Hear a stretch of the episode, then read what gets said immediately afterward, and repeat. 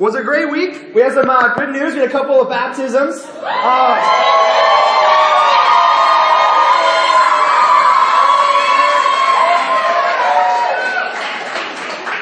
we had Tim White. He got baptized last Sunday. There he is. Pretty good. Very excited about that. Uh, and then also we had Dee Ferris. Uh, she got baptized um, as well last Monday. Very exciting, you know, when uh, anybody's added to the kingdom of God. Amen. All right, I wanted to start you guys off here with a question.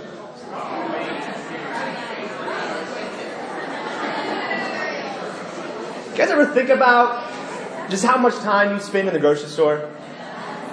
Maybe for some of us husbands, not as much as we used to before we were married. Personally, I don't. I actually enjoy grocery shopping because I get to choose what I'm going to eat instead of coming home and being like, I don't like that. It's like, no, I'm going to choose it now. I enjoy grocery shopping. I don't mind it. But you think about just how much time we spend at the store, right? Perhaps it's a once a week thing. I don't know. For you, maybe it's whenever the pantry gets uh, gets low. I don't know. But we do. We end up spending quite a bit of time there. I love going to the grocery store because it's a slice of life, right? It's like everybody everybody has to go, go to the grocery store. You see all kinds of people at the grocery store. Walmart. Slice of life right there. The whole spectrum. Right, uh, Kelly and I actually, when we were young marrieds, we would go because I would work till about 11, 11.30 at night. And uh, I'd come home and we would go grocery shopping until like 1, 2 o'clock in the morning at Walmart. You want to talk about a slice of life right there. Special individuals at 2 a.m. roaming the halls of Walmart. And I was one of them. Um, says a lot, right? Uh, but I actually worked at a grocery store from the age of 15 till 22. Yeah. It was my it was my first job. I worked at Food Lion, not really promoting Food Lion over any other grocery store. Just want to say that now. Equal equal opportunity for all grocery stores. Um, but uh, I started there as a um, as a young teen, you know, bagging groceries, getting carts, mopping the floors, cleaning the bathrooms. Teens, I mean, it taught me a lot about hard work and that it's not easy and people don't care about you. Your mom thinks you're great. Your boss is like, clean the toilet. But I uh, ended up working my way up, up to a manager position. And, uh, you know, it was great. It wasn't, I mean, it was a job, right? Amen, for the jobs. But I saw a lot of crazy stuff at working at the grocery store. A lot of crazy stuff. Like I said, it's a slice of life, right? And imagine working there for seven years. You're gonna see a lot of life uh, on a regular basis. But the title of my lesson today is Lessons from the Grocery Aisle. Because I really felt like the passage that we're going to be looking at here in um, Ephesians 6 lines up nicely with the lessons that I gained from the grocery aisle. And perhaps as we go through this, you also will relate to the grocery aisle lessons with me. Amen? So let's turn on over to Ephesians chapter 6.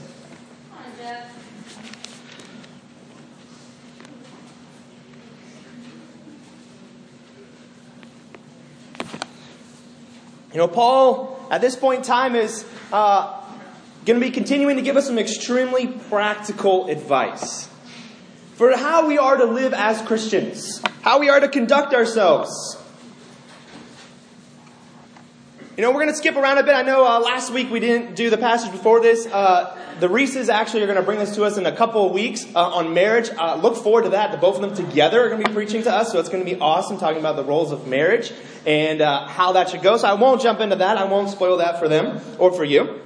But uh, we're going to start up here in verse 1, where Paul is going to continue to give instructions for Christian households. And in uh, verse 1, it says, Children, obey your parents in the Lord. Why? For this is right.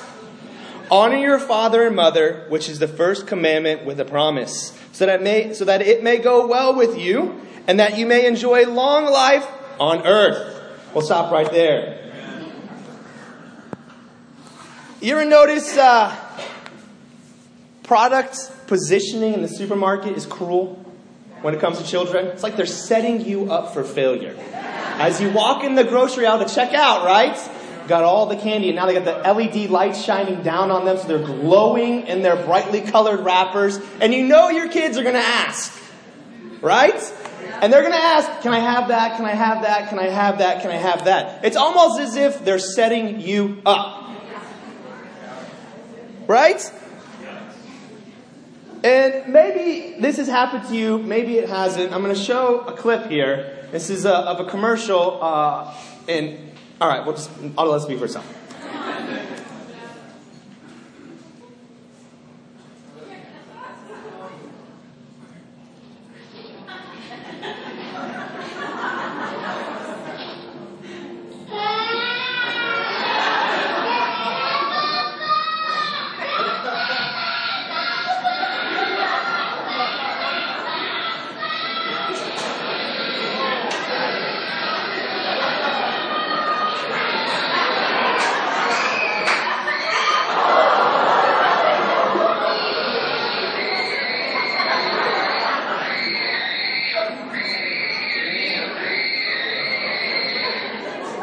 Amen. I'll let that stop right there, okay?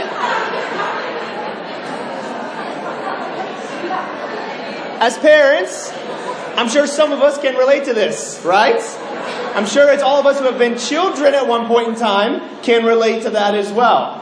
And let me say this, as I've learned the incredibly dangerous lesson that it comes around full circle. Whatever you've done as a child, your children will do to you worse. I'm reminded of this not only by my own children, but my mother. Um, but yeah, in that moment, you feel like such a failure, don't you? Like your kid is just going berserk, and you're just like, ah, ah, stop! No, don't do that. And they're just like, probably, hopefully not to that um, extreme of a level. You know, but what Paul writes is so clear. Children, obey your parents, for this is right. Even if they give you one of those faces, right? All those are tantrum faces. For those of you that don't have kids, you look at it and say, "Aw." Parents, we go, "Yep, I know what you want." Each, each one of those faces, and you're not going to get it. It's not a "aw" face. That's a mm, no. No, but this is the go-to passage for all of us as parents, and I'm sure uh, uh, Kingdom kids, uh, teens that have been raised up through, have been risen up through the uh, through the church. You guys have probably heard this passage many, many times. Family devotionals, perhaps it's on your refrigerator. Boom, right there with glitter and stickers and everything. Right there. Obey your parents. But it could not be more clear. Children, obey your parents in the Lord, for this is right.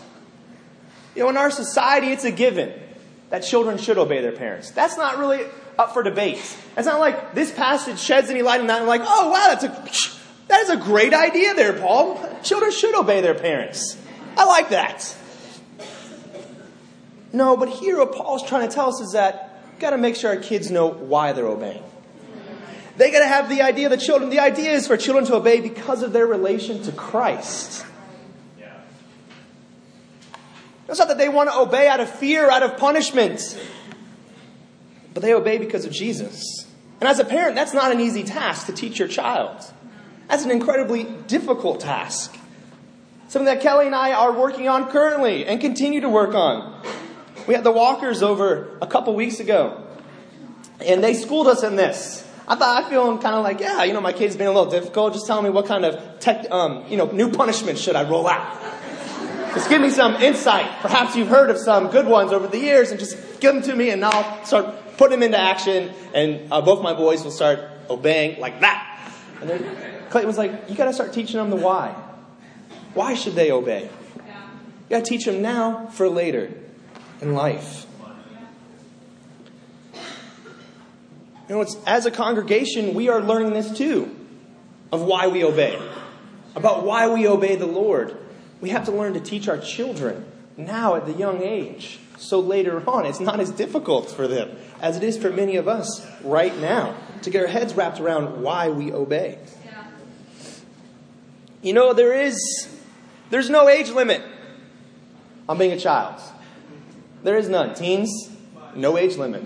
You got it. You have to obey because it says it right here in the scripture. You have to obey for it is right. You know, there is no age limit on being a child, but Paul goes beyond obedience and talks about honor. You know, obedience does look different depending on the age, doesn't it? Five year old, you tell a five year old not to touch an outlet, he might go for it. You know, and you're like, that's punishment enough. 110 volts. right? You might understand quickly. You know, I mean, of course, obviously, you wouldn't let your child do that, right? Um, you know, as a toddler, you tell them no and you pull them away. You know, if your preteen or your teen goes for the outlet, you're like, I'm gonna, I've told you so many times, don't do it. And they're probably not going to do it. Probably not going to do it. The five year old is probably going to go back and go back and you have to teach him a couple times. Obedient looks different from different age. You know, even as um, adults, it starts to look different for us. But honor stays the same. Can we look at our parents and honestly say we honor them even today? for a lot of us, there's a lot of pain, there's a lot of scars. But do we honor our parents today? There is no qualifier here that Paul lists out. You know, honor has nothing to do with how much integrity your parent ha- holds in, in your eyes at this moment. Nothing to do with this.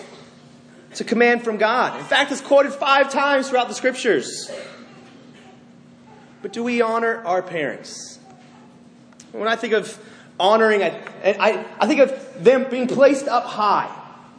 Is that how your parents feel around you? I think, uh, you know, one of the things that is coming around the corner for uh, a lot of us as we see our grandparents or even our parents aging is what, how do we honor them as they get older?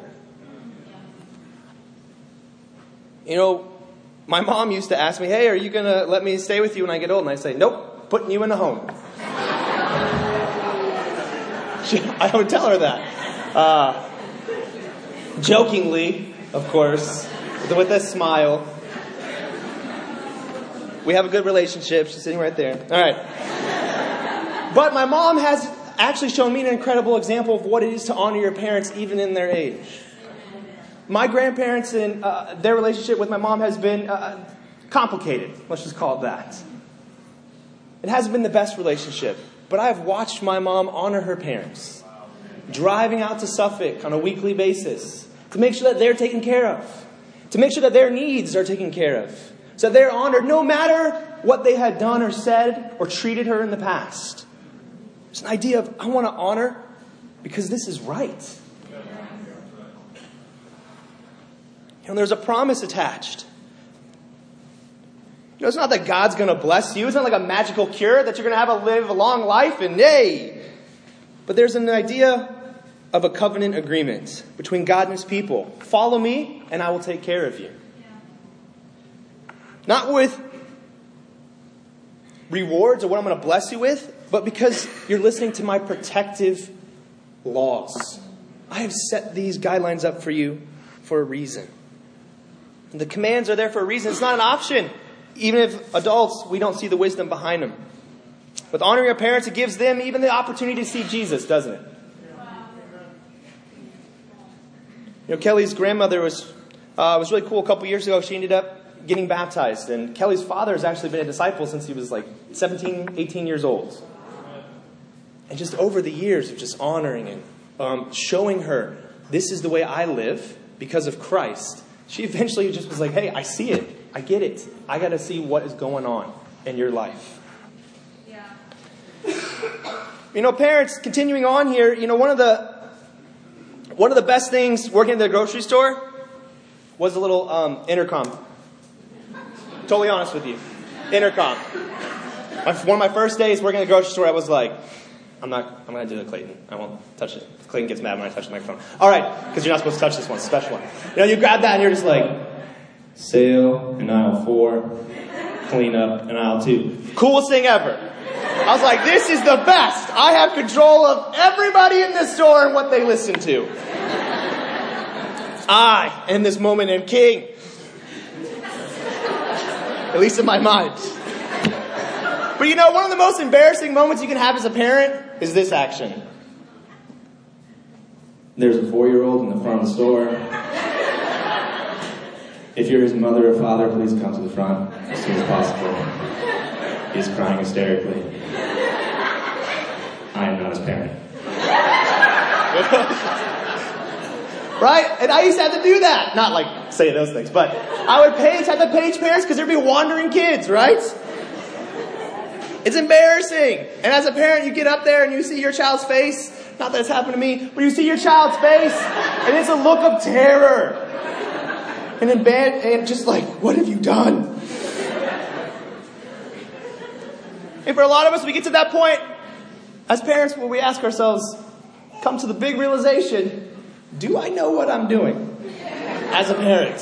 Some days I feel like I do in the morning, but by the, by the evening, not so much. Let's continue on in verse 4. Paul's going to address directly parenting. Here we, here we go. Verse 4 it says, Fathers, do not exasperate your children. Instead, bring them up in the training and instruction of the Lord. We'll stop right there. Know, very little is actually written to parents in, in, in the New Testament. But this passage right here is so packed. And I'm going to tell you right now, uh, with the time that's already passed, the time that we have left, I am only going to touch the surface of this. Uh, you know, we actually, as a church, offer great classes on uh, GD, GDP, good enough parenting. Something, in, I think that's right, acronym. Anyways. Um, but we offer a lot, there's a lot more information on this passage. So, like I said, I'm just going to touch the surface, all right? But here, Paul addresses the father, but honestly, this could be addressed to parents in general. The principle and the biblical truth is the same. You know, parents back then, as Paul was writing this, had free reign to pretty much do whatever they thought best. You could treat and discipline as you saw fit. You could even sell your kids into slavery. You could even put your kids to death if you felt like that was necessary. Parents, fathers had an incredible amount of power. There was no authority higher than them in their home. But truthfully, not that different in our home today. There is no authority greater than you as a parent in your home.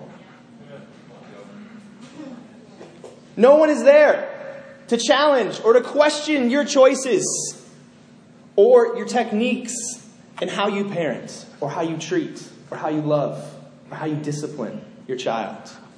No one is there. You are the highest authority. You know, Paul gives us this great command about do not exasperate your children, which really just means do not frustrate them. By either being unnecessarily harsh, exerting your power and authority and will over them. In a way, it's kind of like us throwing our own tantrum, just like the child. You're not listening to me, so I'm going to get louder. You're not listening still? I'm going to get angrier. I'm going to throw a tantrum until you do what I want. The exact same things kids do in the grocery aisle, isn't it? There is no place for anger. No place for anger when it comes to parenting. I think it's, it's not hard to see the damaging um, long term effects that anger has on a child. It's not like this is mind blowing concept for any of us in this room. Children have low self esteem, insecurities, fear, and they learn that anger is a way to communicate. But bigger? Spiritually, this is going to shape how they see parenting, but also how they see God. Now, uh, I'll be honest with you here. This is, something that I struggle with on occasion, especially with my children. This is, I'll, I'll just tell you the story here. It was a couple weeks ago. It was one of those days that Maddox, my oldest son, uh, it just was not listening to anything. I, I, I sent him up to his room, still throwing a tantrum up in his room, still yelling and screaming for a while. I go up there, I try talking to him, won't listen, won't obey. You know, just, I mean, it's like, you know, stacking and stacking and stacking. I could just feel it welling up inside me, just the frustration. And just like, why won't you just listen to me in this moment? I don't know how or why, but somehow I had his little digital clock in my hand. I don't know why I had it in my hand. Maybe he was playing with it, I took it away. I can't remember. That's kind of a bad sign when you can't remember stuff, right? Uh, when you're that frustrated and that angry. And I just remember looking at him and just, in a split second, just threw it to the ground. And the clock breaks. And to see his face in that moment, to see the look of terror, just like stops and stares at me. Silence.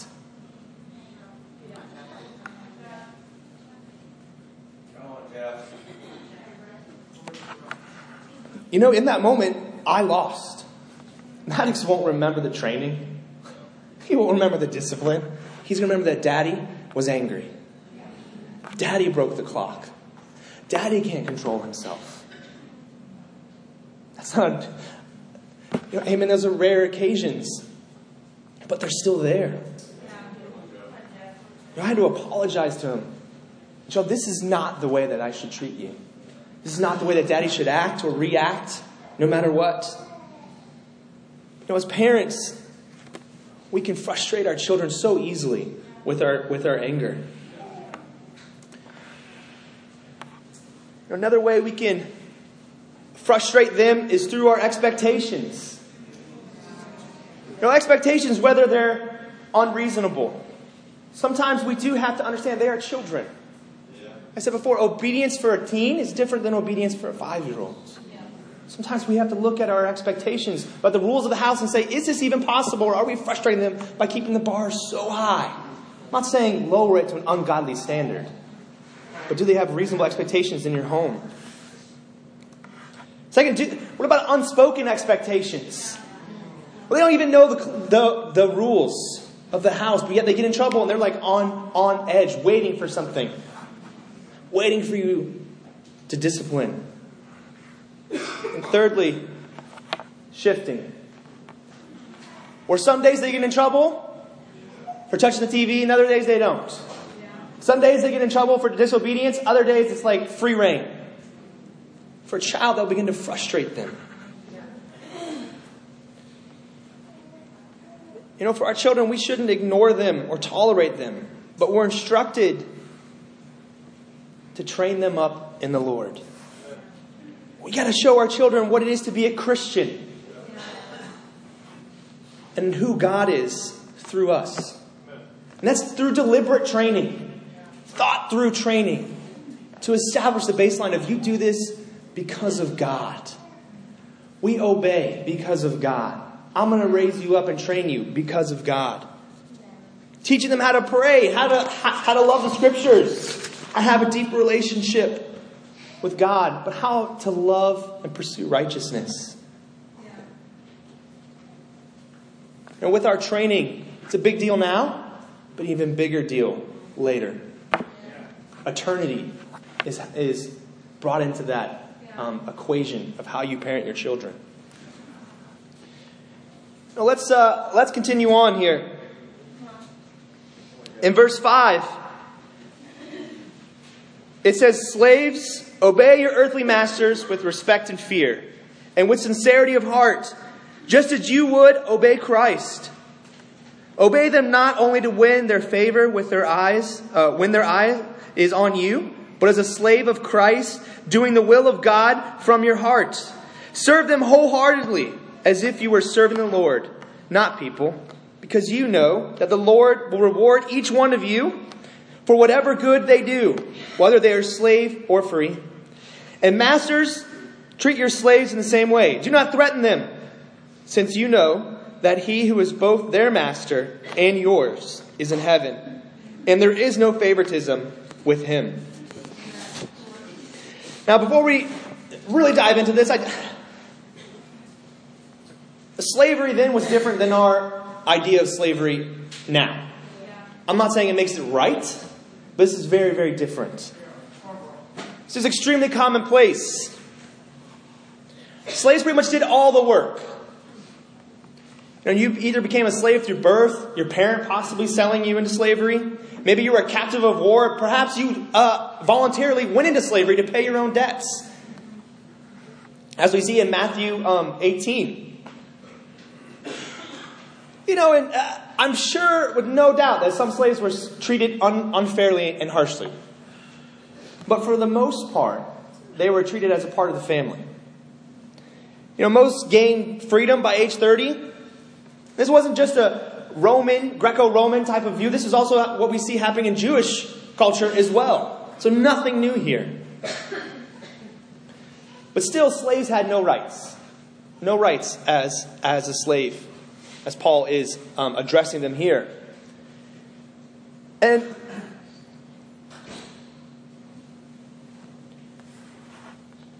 you know, we can't, nobody in this room personally, and speaking personally, can relate to the situation. I think we can relate to when it comes to some good principles here about how we are to interact with our bosses. Right? I was gonna put like a mean boss face on there, and I'm like, that might be kind of wrong. But I don't want to call out like whoever that person is. But that world's best boss, right? Michael Scott. Um, this idea of serving wholeheartedly, as if you were serving the Lord, serving even when your boss isn't watching you. Let's can we can we all be honest with each other right right now? Is that okay? Let's do a show of hands. Who doesn't like their boss currently? I'm not saying hate them. Who doesn't? Who's not very fond of them? Show of hands. I'm not, my hand's not going up. Okay, okay. All right, two hands right here. Amen. It happens. All of us have had a boss like that in the past, right? I'm sure all of us have worked under some regime, you know, of a boss.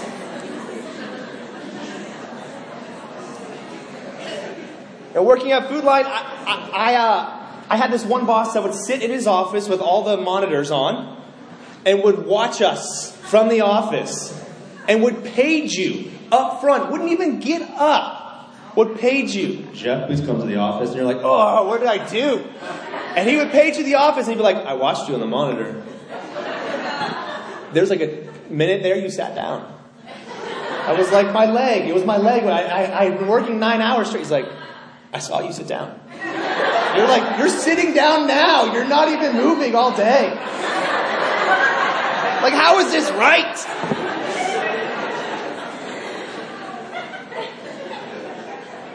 But honestly, we, we had to do this thing called facing at a grocery store. Anybody who's worked at a grocery store knows exactly the painful process of facing. Was it literally consumers that you know we move all the products forward to the shelf and make them look pretty for you every night, the whole store. And I hated doing that with a passion. Hated it. It's so just boring, menial work. And I would literally recite this scripture in my head. Like, I am not joking, to, even to like a song. Like, just because I'm like, I am working for the Lord right now. That is it. That is my one and only motivation for doing this. I was like, I'm going to have the best dairy. That was my uh, dairy and frozen food. That's what I was in charge of. Aisle ever.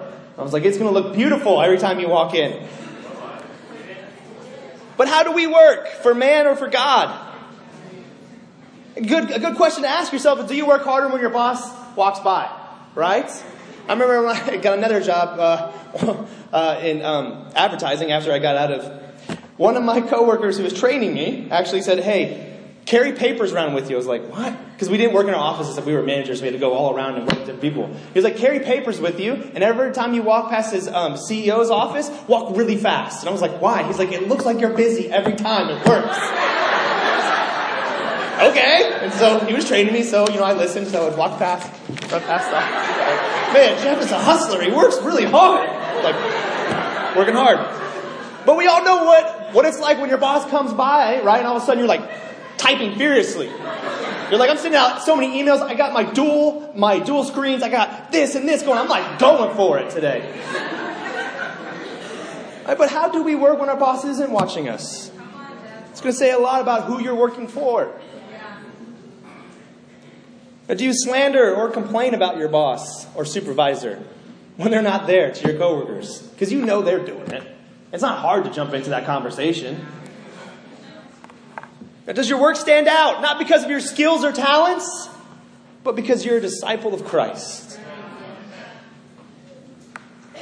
You work is called work for a reason, right? Amen if you have your dream job. I love it. I like I, I love my job.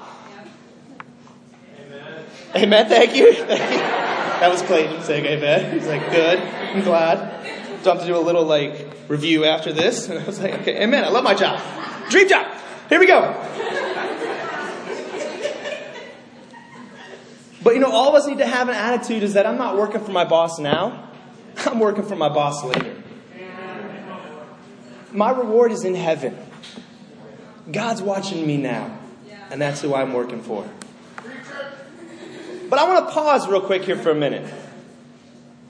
I don't know if you guys caught, caught it or flew underneath the radar for you or not, but there was a big point right here that even for me, it took me a while to, to really grasp onto. I had to wrestle with this one for a while. There's something huge in this text that we may have missed. It's something that Paul doesn't say more than what he does say. He's not outraged by slavery. Let that sink in for a minute. That's a big deal for us here in the South. There's a, I mean, let's just be real. Slavery is a hot topic even today. The different, I mean, we, we bring a lot to the, lot to the table with that. It's personal. It's a raw subject. But Paul doesn't call for social justice. He doesn't call for the end of slavery or even for slaves to unite and demand for social change. In fact, he calls for them to serve wholeheartedly, to submit to their masters, to give more. How could Paul not address the obvious? Is he supporting slavery? Verse 8, I think, says it all. God will reward each one of you for whatever they do, whether slave or free. Well, let me just say this now. I'm not supporting slavery. Paul's not supporting slavery. This church is not supporting slavery. One of the worst things you can do to another human being. But Paul did not get caught up in social concerns or personal rights, but was focused on what was more important, on what was to come. To look beyond the rights of a master, beyond the rights of a slave, a parent, or a child. He had his hope in something else that was to come. Like I said, Paul was not agreeing with slavery. But his focus and his aim was to finish the race, was making it to heaven. He was thinking of things forward, not just the here and now. He didn't want us to get caught up in how we were treated. What was right and wrong? Whether your work environment was ideal or not. He wants us to focus on our, reward was in heaven. And with all these commands that Paul lays out there, there's this idea of looking forward towards the future, towards a hope, towards a new recreated world. Children, the covenant, he talks about a covenant agreement, about looking forward, about why we as parents pass on the gospel. Fathers to train the Lord, train their kids up in the Lord, so they could one day participate in the new recreated worlds. And slaves and masters that we serve the same master, not the one here on earth, but the one in heaven. You know, Paul's hope was not in this world, but in the one to come. One of the biggest lessons I learned from the grocery aisle is the world is a messed up place. It's messed up. It's wrong. It's full of hurt. It's full of pain. And there's nothing I can do to change all of it.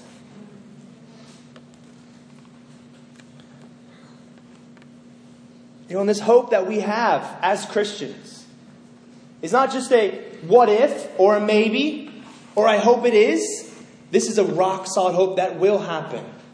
That there will be a recreation. That Christ will return and recreate and turn everything back to the way it should have been from day one. But where is our hope this morning? Is it in the world? Is it in social change? In policy or perhaps the policymakers? You know, for Jesus, It's why he left. He came to the earth, lived and died, and didn't stick around. because he knew this is not what it's about. Even while everybody around him was begging him, hey, change. Do you see what's happening to us as the Jews? We're being, we have these Romans that are suppressing us. Lead us, change it. She said, this is not what it's about. It's not about this world. Don't you get that?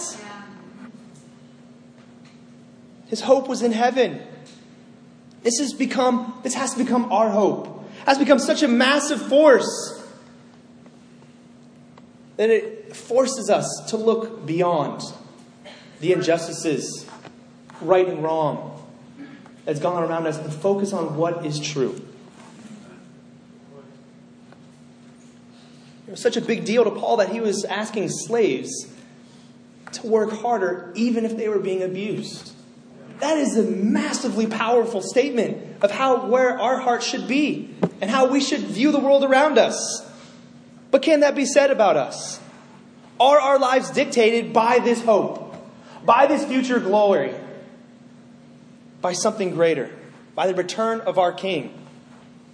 And as we look through the Gospel of John, we see in John 4, you don't have to turn there, I'll just, I'm going to give you guys a couple quick ones here. And the woman at the well, Jesus doesn't promise happiness to her. He doesn't promise social change. He says, I have something that will, will quench your thirst forever. John chapter 5, and speaking to the Jewish leaders, he says, Those who hear my word and believe will have what? Eternal life.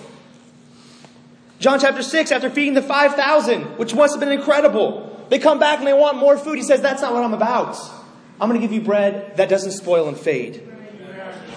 John chapter 6, God's will is that we have eternal life and be with Him.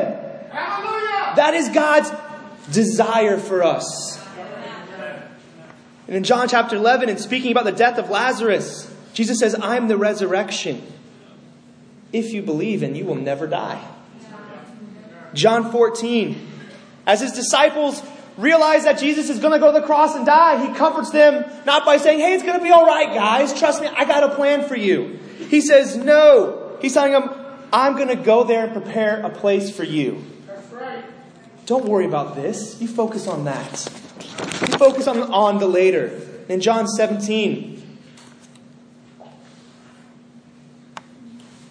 that's not it. We'll go back to that one in a minute. Sorry. It says Jesus' prayer. Let's just, um, it says, Father, I want those you have given me to be with me where I am. And to see my glory and the glory you have given me because you loved me before the creation of the world. Jesus' prayer was not for us here and now, but for us to be able to be with Him for eternity in heaven. That was His focus, that was His aim. This is the exact same reason why Paul was not an activist or, or a revolutionary. Because he knew that that would just offer false hope. I think even as us, we can get so wrapped up and drawn into this fight for our rights. What is right? What is wrong? We tell ourselves, well, it's just not right to treat someone that way. As if that one social change or policy is going to change it, the rest of the world. It's still going to be messed up. It's not the solution. This world is broken. Romans 8 talks about how creation groans to be recreated. The solution is not new policy or those who make the policy, whether they're white, black, male, female, transgender, or something else. It is, that is not our hope.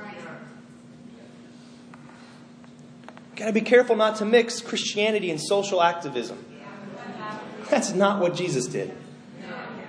Fought he fought against, and in fact, he fought against that. I think the challenge for us is an easy one.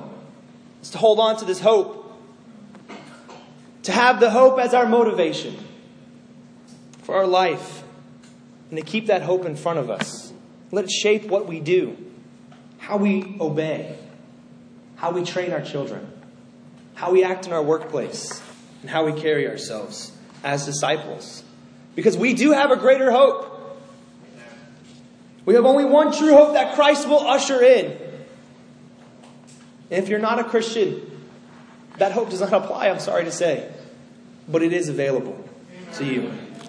You know, close things out, there's a song that we sing quite often up here on the slides. It says, This world is not my home. I'm just a passing through. My treasures are laid up somewhere beyond the blue. The angels beckon me from heaven's open door, and I can't feel at home in this world anymore. This world is not our home. So we live for Jesus here and now, waiting for that hope that is to come. Amen.